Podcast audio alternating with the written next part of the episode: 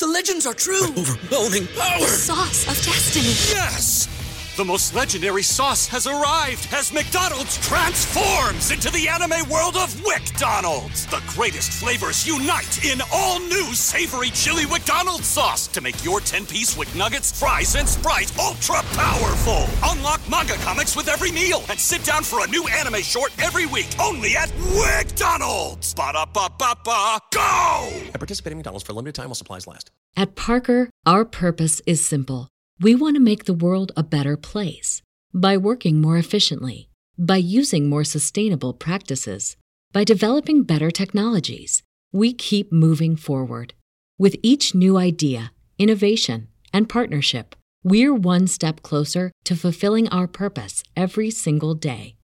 To find out more, visit parker.com/purpose. Parker, engineering your success.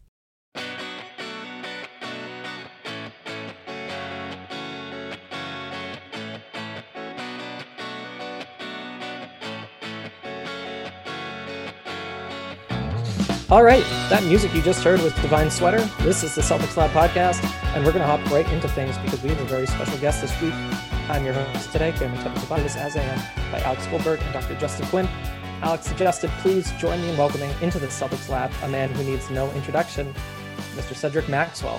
Cedric, how are you? I am doing fine, gentlemen. Just the, the state of the Celtics is, you know, I think what we're going to talk about. So I, I'm I'm loving life right now. Any info you can pick out of my brain, I'll be glad to give it to you. Well, there's barely any info in my brain, so I'm glad you came on the pod. Uh, and you you hit the nail on the head. There's a lot happening with the Celtics, so we're just going to dive in. Uh, we brought you on to talk about the changes to Boston's sideline and the front office, Mhm. and I think for younger Celtics fans, these changes feel abrupt. But the idea of a short shelf life for a coach is kind of an old one. And I'm going to read you a quote from Larry Bird. I believe you know him. Uh, this is him back in 2016 talking about coaching and kind of his philosophy. He said, I've been around the history of the game for a lot of years. My experience has been good coaches leave after three years. I played for Bill Fitch and I've seen it happen firsthand. I've talked to Red Auerbach on the subject a lot. We had K.C. Jones for five years, nicest man I ever met, and they let him go. And we were having success. So, Cedric, my first question is Do you think uh, Larry Bird's sentiments that I just read were on display a few weeks ago when the Celtics made a change, or do you think this is something unique? No, I, think he, he's right on. I think there's a, a certain shelf life. Everybody's not going to be like Gregg Popovich, uh, you know, being around for so many years. And, uh, you know, you look at the great coaches in this, this league, and the thing that happens is that just like you guys being teachers, your students hear you so much. After a while, they tune you out and they're into Mhm. something else. That's the same way with players. Players get so much information. And Brad Stevens, I thought, did a great job of um, being a facilitator and helping this team out. But there came a time when I think that Brad felt like it was enough, and the organization felt like it was time for them to do something else. So that is uh, that was their choice. Yeah, uh, and I we're going to kind of talk into the optics of the the coaching search more specifically, but I'm curious in your playing career, and you have a, a coaching career as well with the United States Basketball League. Could you get a sense, either being a member of a team or playing against an opposing team, when the coach player connection was kind of reaching its end, or does that not present itself till after the season? Well, no, it, it happens. Uh, you know, my first, I want to say my first three years, uh, three years in the league. I think we, my first two years in the league, I had uh, four or five coaches. Starting out with the legendary Tom Heinsohn was my first coach, Mhm. and uh, went about maybe 18 games before they let him go. Then it was Satch Sanders. Then it was um, uh, Dave Cowens. Then it was Bill Fitch, and it was Casey. Jo- so in eight years, uh, well, I had about five or six coaches with the Celtics, and and those last four or five years, you think about it, the Celtics were successful. Won the championship in '81, and then turned around a couple years later, and Bill Fitch was gone, and then KC came in and in '84 and won again. So yeah, Larry Bird has it right when it comes to you are essentially hired to be fired. And almost every good coach in any situation has to understand that. You know, you think about Doc Rivers. Doc Rivers won the championship with this team in in 08 and uh, mm-hmm. eventually everything kind of wore down and Doc Rivers moved on. So every coach that you look at, uh, for the most part, is going to have a shelf life and it's going to be relatively short. Justin and Alex, just to keep you in the loop, did you? I mean, I think this all caught us by surprise. Do you think that we need to change our frame and kind of take on that that viewpoint when we kind of think about coaches in the league? Yeah, I you know I think Cedric, thanks for sharing your thoughts on that uh, and your your personal experience with such a wide variety of head coaches. I, I think that um, it's definitely the case that I mean, if you look at the profession, what we're talking like six, seven, eight coaches go out the door every year. It seems like at this rate, and aside from a very select few of like basically Erik Spoelstra Rick Carlisle and Gregg Popovich, um, mm-hmm. you know, hardly anybody makes it longer than around five to six years at most. And that's even the most successful coaches. I mean, again, to your point, Cedric, Doc Rivers is objectively a successful NBA head coach and has done a great job. Ty Lue, same deal. And yet both of those guys are on uh, different teams than they won titles on and mm-hmm. likely will not. I, I'm I mean, maybe I'm just speculating here, but I, I, would bet that they would both wind up at some other place if they continue on after, uh, you know, the next couple of years.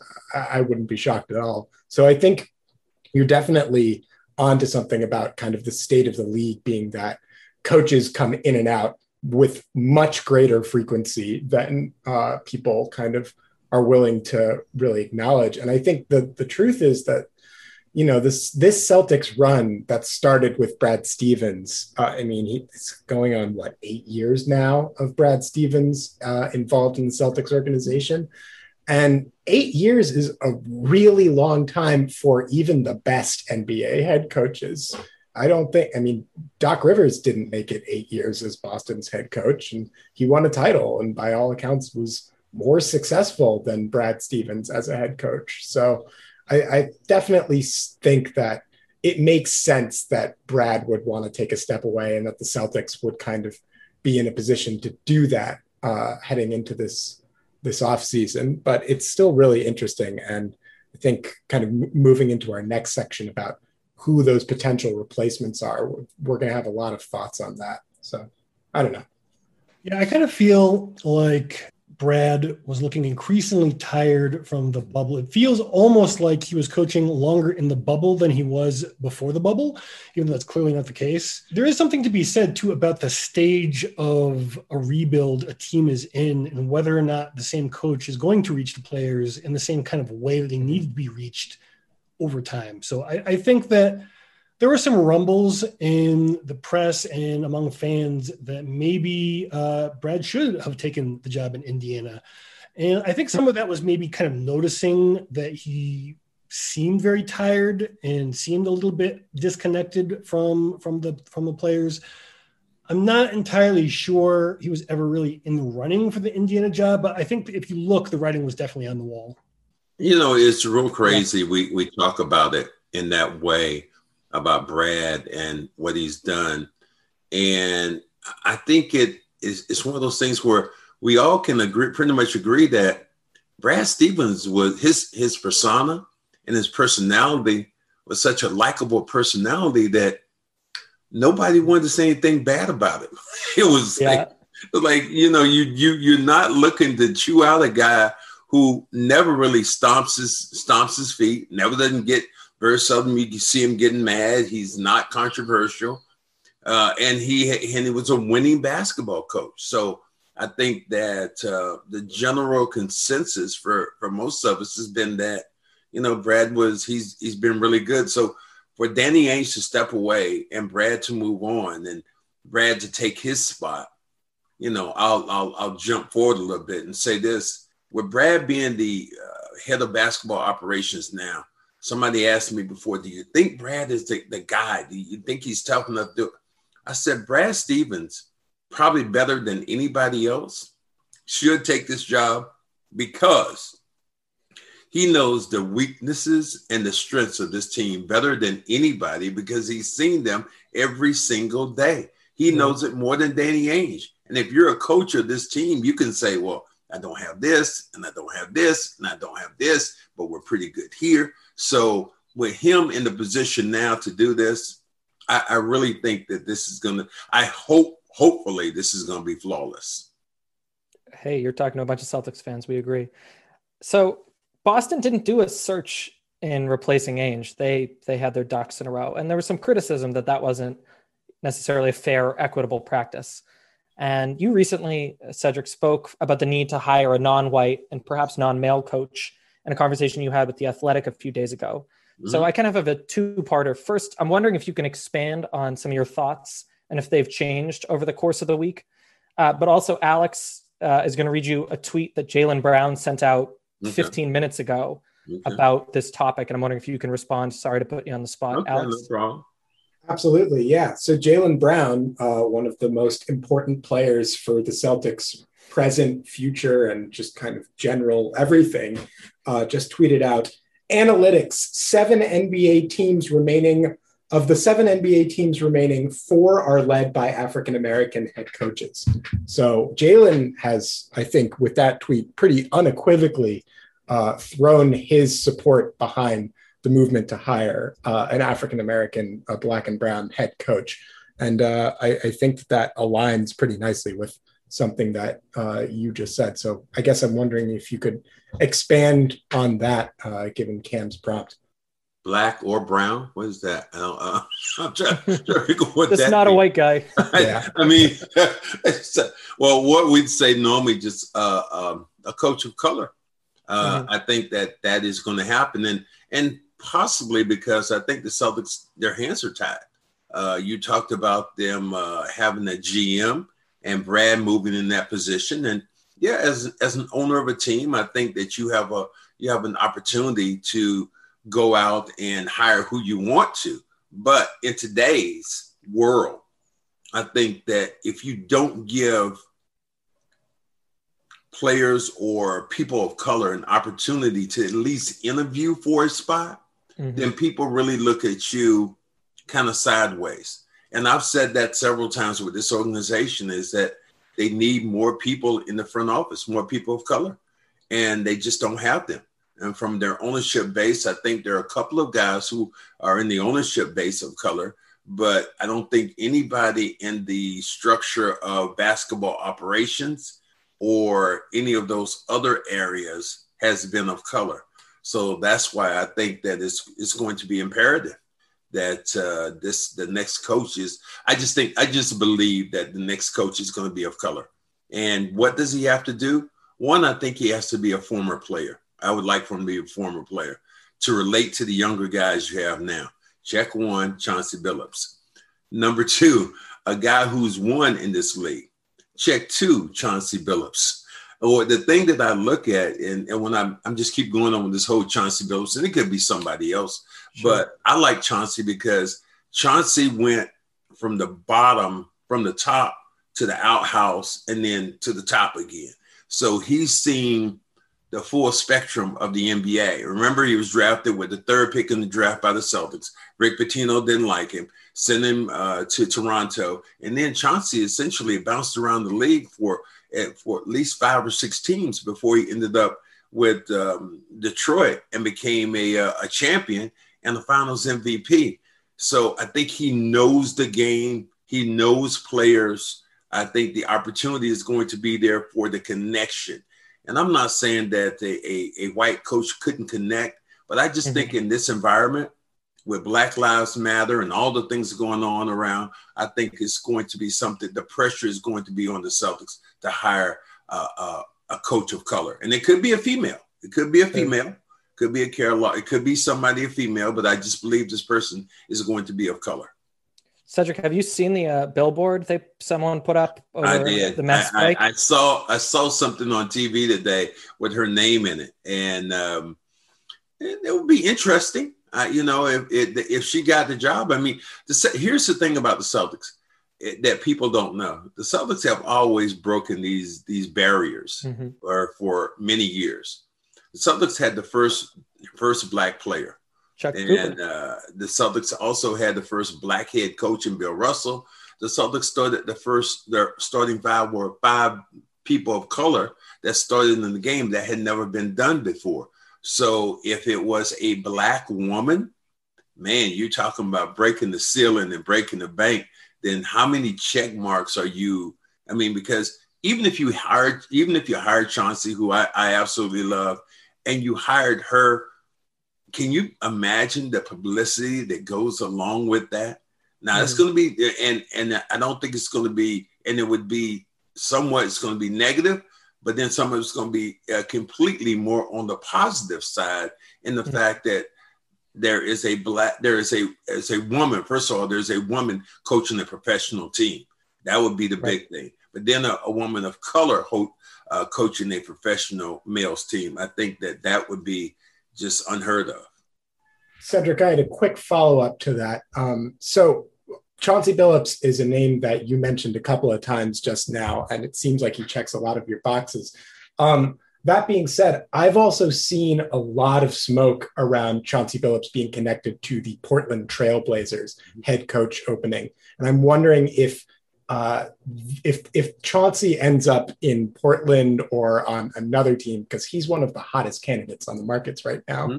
Uh, who would be your who would be another name that you think the Celtics should look at that might check some of those boxes? Here, here's the name. Let's get the wild card name that I absolutely love, but you would. I'm not sure if the camera would explode right now, but mine would be Mark Jackson. Mark oh. Jackson oh. has done an unbelievable job of understanding the NBA.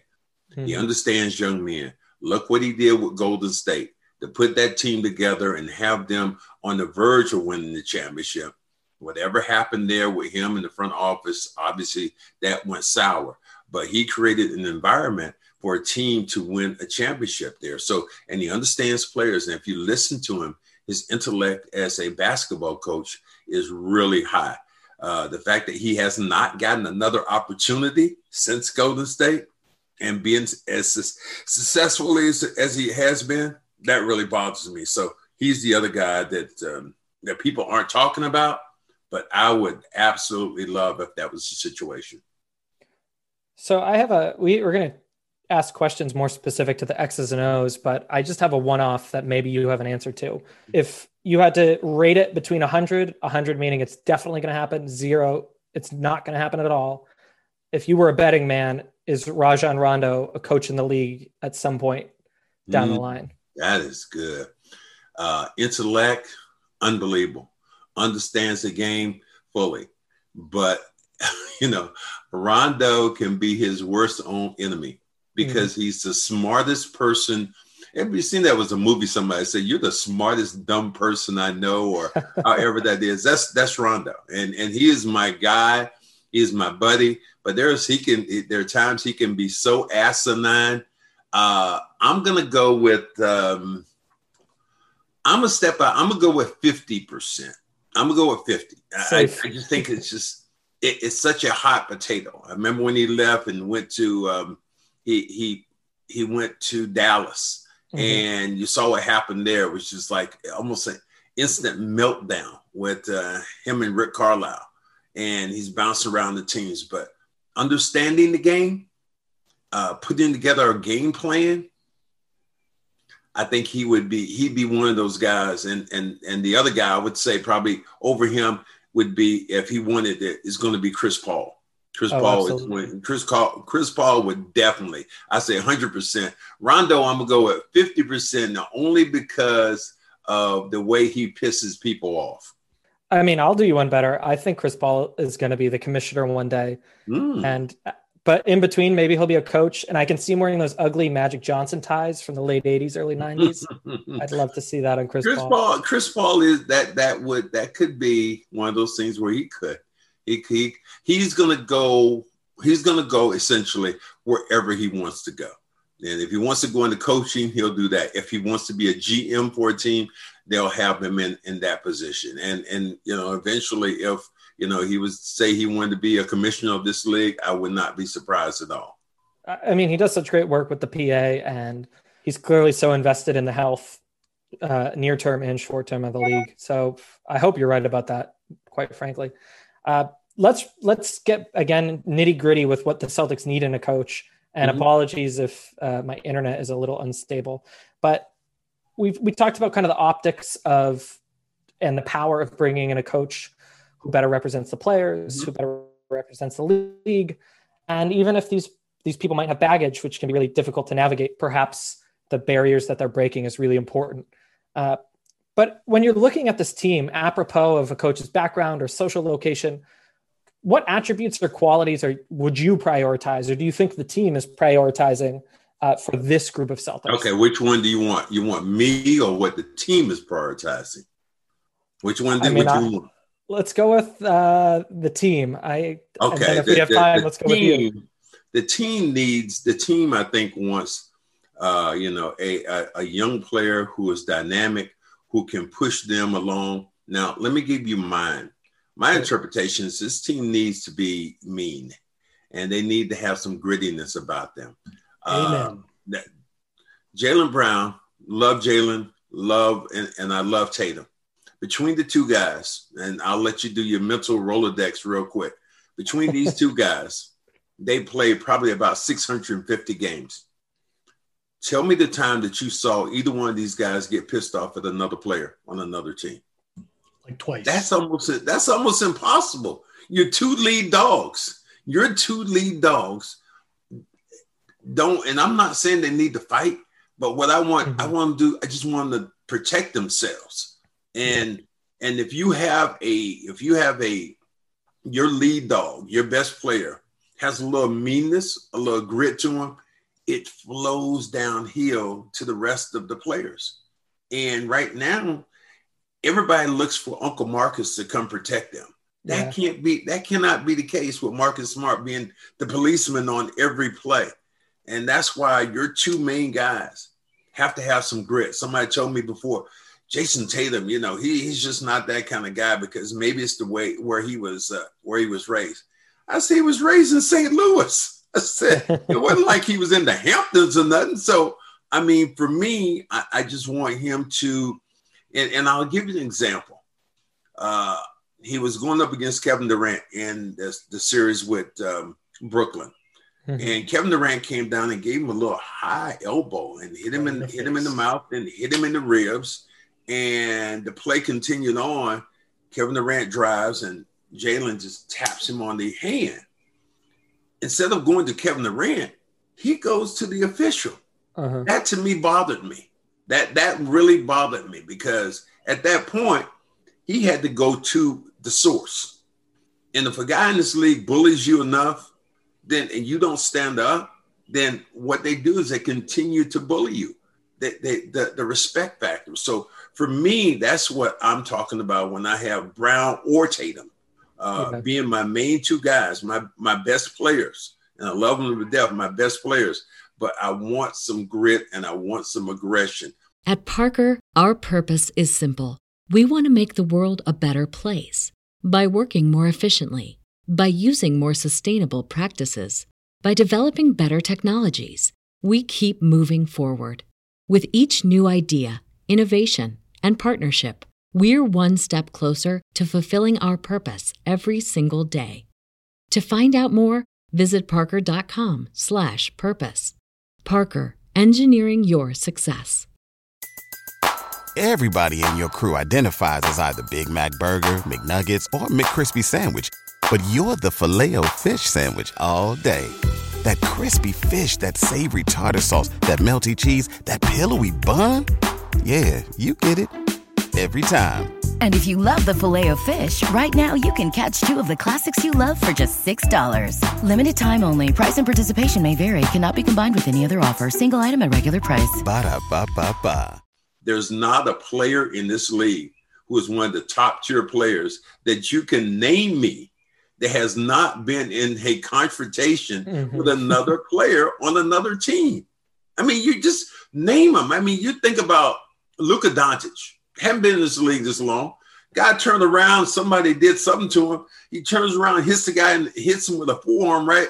Uh, a, a backhand that fits right in the balls. I mean, I'm not, you know, saying that that needs to happen every time, but that's a great player. Uh, you you can go at every player in this league on the opposing team, and they've had even even the guy like Steph Curry. Steph Curry, Stephon Curry, yeah, he's got the some way, fight. way he is, he's had mixed up with different players. And you know what it does, it it radiates to the rest of your team. And uh, that that's what I'm looking for when I talk about this team. So I have a follow up. Actually, that one of the questions I was going to ask is that you're known for kind of bringing some toughness and playing in one of the tougher eras of the NBA. But you were also known for loving the game, for bringing fun, bringing smiles, a, a little silliness to the game. Mm-hmm. Uh, so you know better than I.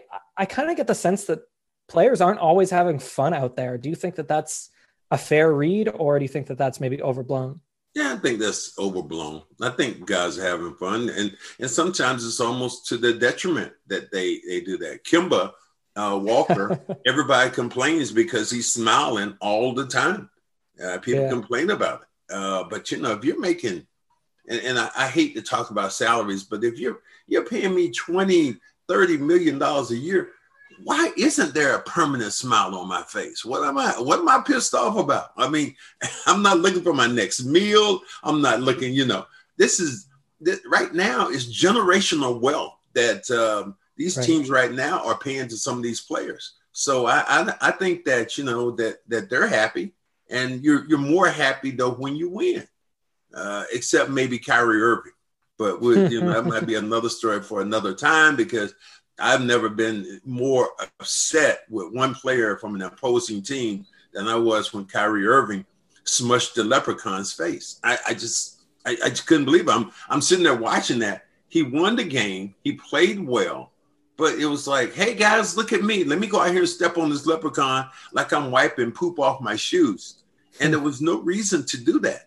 And I talked to Kevin Garnett about that, the same issue. And he was he was as upset as I was because he didn't see any of our players respond in kind to yeah. what Kyrie Irving had done. And it's not like they didn't know because I'm sure that people told them what happened. And uh, even even more so when I think Kevin Garnett said he said after the game and uh, you know, that Kyrie and all said they were all dapping him up after they beat him and all. He said, "Man, you don't, you don't do that." He said, "You, you, you didn't have one player who stepped to him and said, dude, that ain't right. That that's something you don't do in our gym. You know, and it, it is not about the leprechaun. It's not about this. It's it's just this, just a symbol of what you did yeah. of just being disrespectful to the opposition. There was there was no reason for it." And but there was no reason at all. Let me make sure I address this. There was no reason at all for that for the gentleman to throw the water bottle. You know, That's two wrongs true. don't make it right. And uh, neither and they did not connect. The guy didn't see Kyrie Irving smash the leprechaun's face and then throw the bottle. It was just his ignorance of you know of just being in that building created an environment which was not not conducive and not good. And I'm so happy that he he, he was arrested.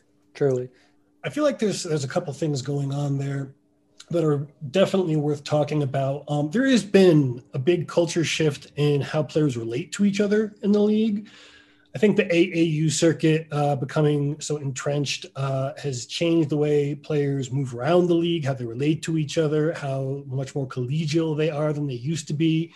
I do remember uh, when I was younger watching NBA games. Like if you fell down and you were surrounded by a scrum of the opposing players, you were getting yourself up off the ground. No one yeah. mm-hmm. was helping you up off the ground. Mm-hmm. You know mm-hmm. that that is a different thing. Now we can debate whether it's a good thing or a bad thing. But in terms of staying competitive, now this is only on the court. You know, this doesn't have to go off the court. You can be, you know, friendly and collegial once the game is over, whatever.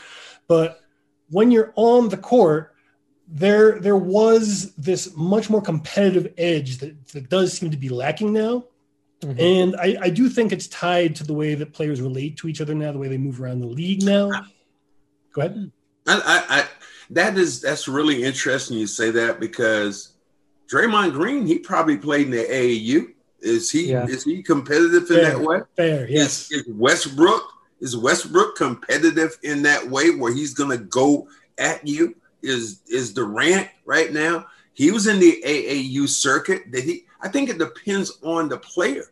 Uh, yeah, it mm-hmm. has gotten a lot friendly because guys have each other's phone numbers, and before the games, they go and they go to the uh, chaplet uh, then they go in there and they pray together before the game. I didn't want to pray with no guy before the game. I was praying that I didn't elbow him and then, you know, just and, and, I just had that that mindset. I didn't want friends. I didn't want friends on the on the opposing team. And I think that uh, somebody did make that point saying maybe Brown and Tatum, maybe they just want to be liked by these guys. Well, mm-hmm. well, you can be liked, but there's also a thing called respect. And when you do certain things to me or do something to your team in that way, that's disrespectful. So somebody has to challenge that point.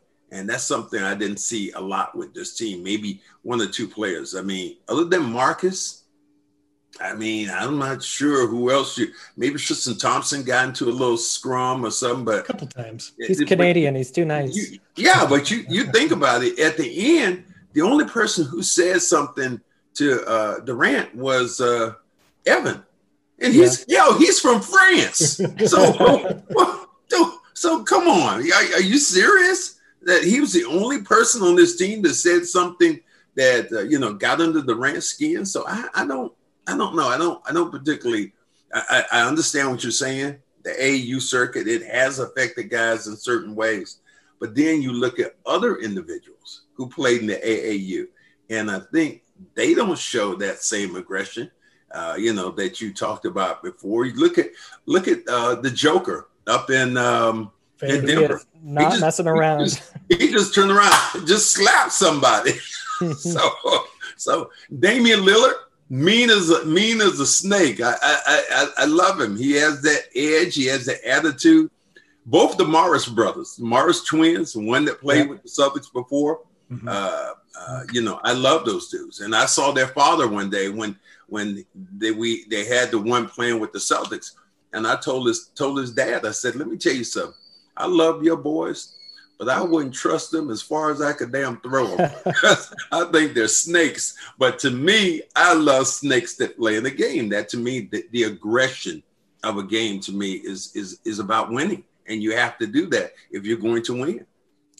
Well, Cedric, I'll tell you, Alex and I are playing uh, some pickup hoops on Thursday, and I'll report back who had more gravel in their gut. But we will, we will make sure that we play a physical style of game. You got a few more minutes? Can we ask you about yeah, some of the other stuff? Yeah, you, I'm, I'm, I'm, good. Go right ahead. You know, make sure that you know, just buy them a beer afterwards, or whatever you do. You know, shake hands afterwards. But while you're playing, I mean, you can think of the most competitive. I always, this is. I wanted to do a book on this one day you know how you how people climb that hill and who you had to be a lot of mm-hmm. times it's your brother or your sister that you had to play that you had to beat and if you had a bigger brother your bigger brother always had you crying until one day you know you beat him and and and the world was just like and you love this dude this is for right. your family so I, I can't hear this stuff about you know no, I'm going to be nice to him. At that, no, no, uh, we're going to be competitive. That's what basketball is. Like, you know what? I want to get rid of all these, uh, um, you know, I participated trophies that that are out right now. Hey, you know, hey, here's little Billy. He participated. No, everybody didn't get a damn trophy. You know, no, the, the lead dogs get trophies, and that's going to make it more competitive. That's how the world is. That's how the world, the real world is. I'll tell you what, I have a twin sister who ran D1 track, and she's like my Cheryl Miller. She keeps me humble. Uh, Cedric, let me ask you about Kemba. If if you had to guess, is he in a Celtic uniform after the trade deadline next year? Should he be? And you're someone who kind of suffered through some painful knee injuries. Can you offer us any insight into how he's been playing for the past, I don't know, 18 months or so? Well, you think of Kemba, uh, he has he came in with a huge splash, followed Kyrie Irving, came mm-hmm. in as well liked as any player that's ever been here. Um, but the knee has bothered him. And there, you know, if you can't play second night of back to backs or you miss playoff games because of your knee, then obviously there's a problem. Doc Rivers, the ex coach of the Celtics, said your best ability is availability. Mm-hmm. And when you're not available to play, and you could add in Rob Williams is one of those guys too. That has been so often heard. About oh, Rob Williams. Rob Williams is going to break your field goal. I, I, have a field goal percentage record. Let me let me buck up a little bit, which has been with the Celtics since I don't know 1979, 1980, whatever it is. Um, and every year, you know, it's always like somebody's going to break it. And one time it was Perk, and now it was Rob Williams.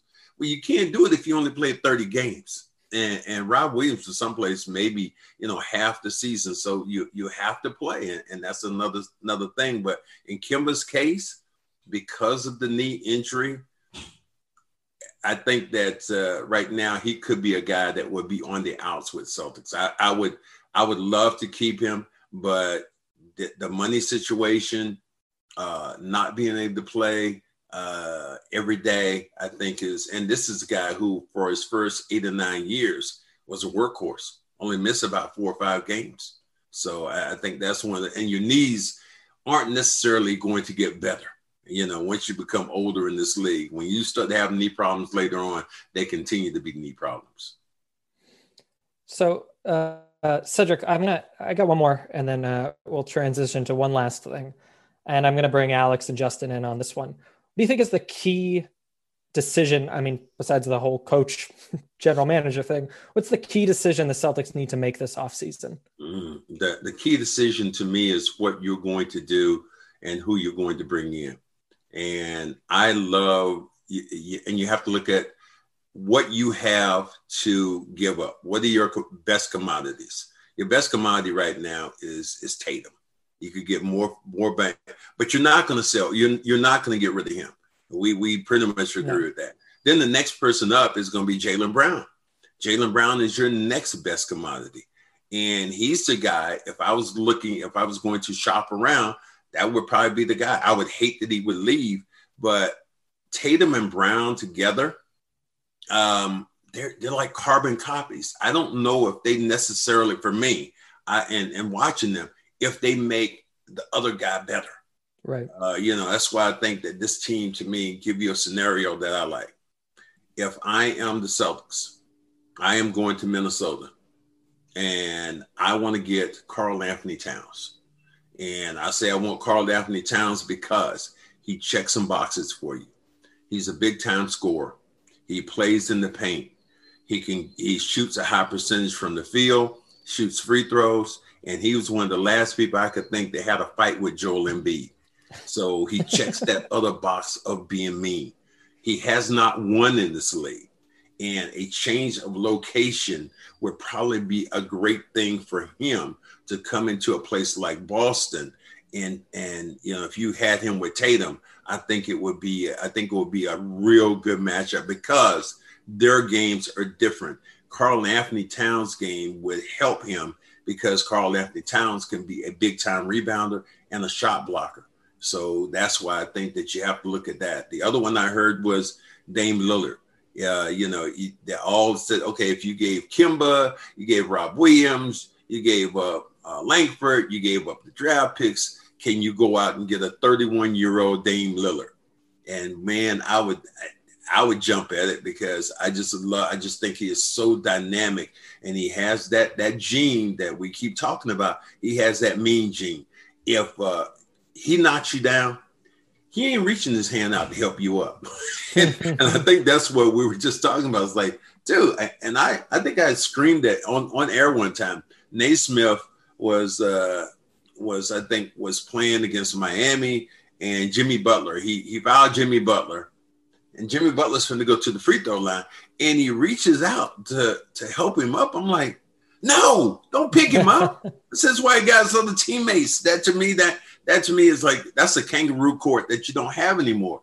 Uh, you know, during my time, you would do that, and man, you go to that locker room, boy, and people would chew you up, especially as a young player, for helping the opposition up. I mean, essentially, what you're doing, why don't you just open your pocket up, Say, dude, I got about hundred dollars in my pocket. Why don't you just go ahead? I got a hundred here, and go in the other pocket while you're at it. Take the rest of the money out. So I, that's why I don't believe in you know helping the opposition up. All right, Alex, Justin, can you top uh, Karl-Anthony Towns to Boston or Dame Lillard to Boston?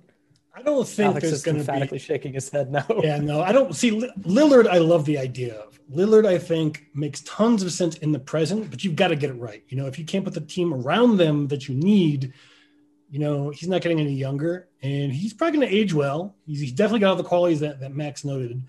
I think he would be impossible to guard with Jayson Tatum on the court. But I don't think that, you know, barring literally handing Portland whatever they wanted off of Boston's movable assets, I don't I don't even know if that would be the best offer that they would get if he was available. So, you know, you have to beat the other offers in the league.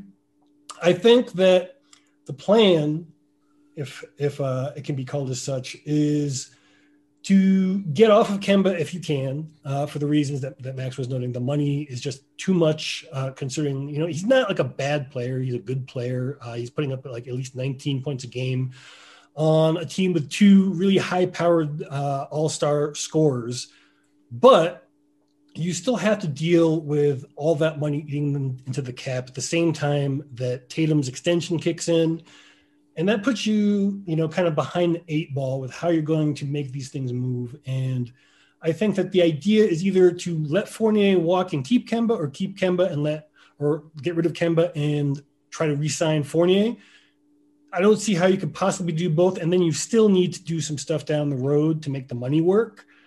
And some of that could be consolidated contracts. Um, maybe it's bradley beal. Maybe we can get him on the roster and make Jayson Tatum happy whatever whatever the end result is going to be i don't think it's going to come into focus just yet. I think this is you know going to be kind of a disappointment for some celtics fans who were hoping for some kind of like super voltron come together and and you know, Mhm. instantly be contending again. But i think there's going to be some more work to do beyond this season before we get to those heights that we're really hoping to see this team at again.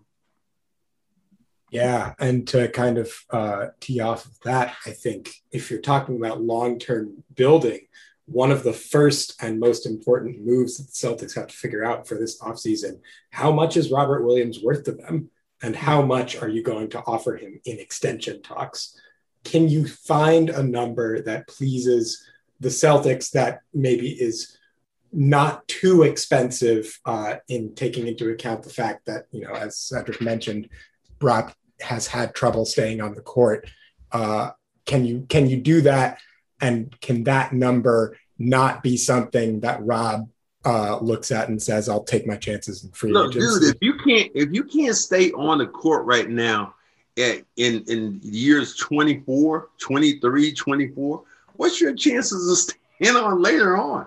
Charles Mhm. Barkley made a great point, and I don't normally follow him, but he said, "Man, from 21 to 30, you were invincible. You- You're out there all the time. Nothing hurts you." But in this case with Rob Williams, we just seen injury after injury after injury. I mean, I, I happen to love Charles Barkley with the line that he gave Anthony Davis, though, the nickname street clothes. I, I, I think that is like one of the coolest line. It's a slap at him, and but it's he's a great player. But if you're not available, then what what's what's the deal? Well, as someone who's about, about to turn 29, I'm glad that you included me in that invincibility age bracket. And uh, a belated happy birthday to Alex. Uh, Cedric, you have given the city of Boston two finals, a finals MVP, and years and years of radio excellence. So, first of all, I want to say thanks. I want to say thanks for coming on the pod. And then I want to put you on the spot one last time. Uh, your, your showrunner, Sean Grande, can you give us a, a story about Sean that no one's ever heard before. Put him on the spot, and we'll close up shop with that. Let me say how I, I would say from a broadcasting standpoint, Sean has been brilliant, and I've enjoyed being around him. From a standpoint of being uh, uh, cheap, that maybe dudes, I, it, and it was I'm it had to be 14, 15 years ago. There was a store in and I see Sean wear these shoes, and he he had loafers on. And I said, man, you got to get some grown man shoes with some laces in it. So we went down to Atlanta uh, to this store, famous store called Friedman's Shoe Store. First store, first pair of shoes he picks. I said, I'm gonna buy you a pair. First pair he picks up loafers. I say, put it back, put it back. So he gets this pair of black shoes with laces in them. Do you know this dude has still he still wears that pair of shoes to every game. There was a hole in the bottom of his shoe. He's gotten the shoes resold about about the, at least two or three times, according to his wife. So um, if if you're talking about squeezing a dollar bill, Sean Grande uh, chokes a dollar bill. I mean, his, if he, Sean Grande pulls out a five dollar bill, it, it, you know whatever president's up there, he just puts on shades because he hadn't been out in that sunlight in a long time coming out of his wallet. So I, I that would be the thing I say about Sean Grande to me, which is really funny. Well, hobo shoe Grande, you got to come on the podcast and defend yourself. Cedric, it's been an absolute pe- uh, pleasure to have you on the pod. We can't thank you enough, and uh, hopefully, we can find the time to do this again sometime soon. Gentlemen, thank you very much. It was a pleasure. I hope we crossed the. I hope we touched on all the barriers. I tried to be as, uh, at least, uh, you know, not trying to be too controversial, but at least try to give you the information that I feel is relevant to this team being being successful uh, the as you said the black or brown coach. I didn't understand that part, but I, will get around to that eventually. Whatever that whatever that is. I, I think the next time you should say I'll just say uh, person of color. I think that would I think that would define it exactly the way you'd want it to go because I was a little confused with the black and brown thing, but uh, you it, did totally fine, Cedric. It was, it was wonderful being on with both of you, all three of you. Excuse me. Thanks very much, Cedric. We'll see you again soon. It. I hope. Would be cool to have you, man. All right.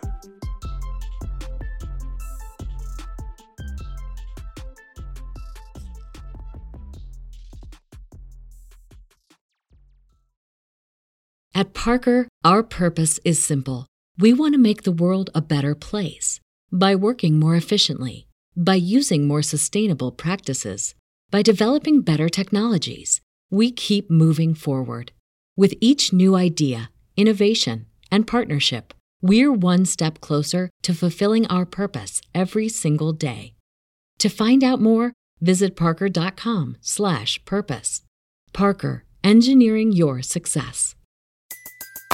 Everybody in your crew identifies as either Big Mac burger, McNuggets, or McCrispy sandwich, but you're the Filet-O-Fish sandwich all day that crispy fish, that savory tartar sauce, that melty cheese, that pillowy bun. Yeah, you get it every time. And if you love the Filet-O-Fish, right now you can catch two of the classics you love for just $6. Limited time only. Price and participation may vary. Cannot be combined with any other offer. Single item at regular price. Ba da ba ba ba.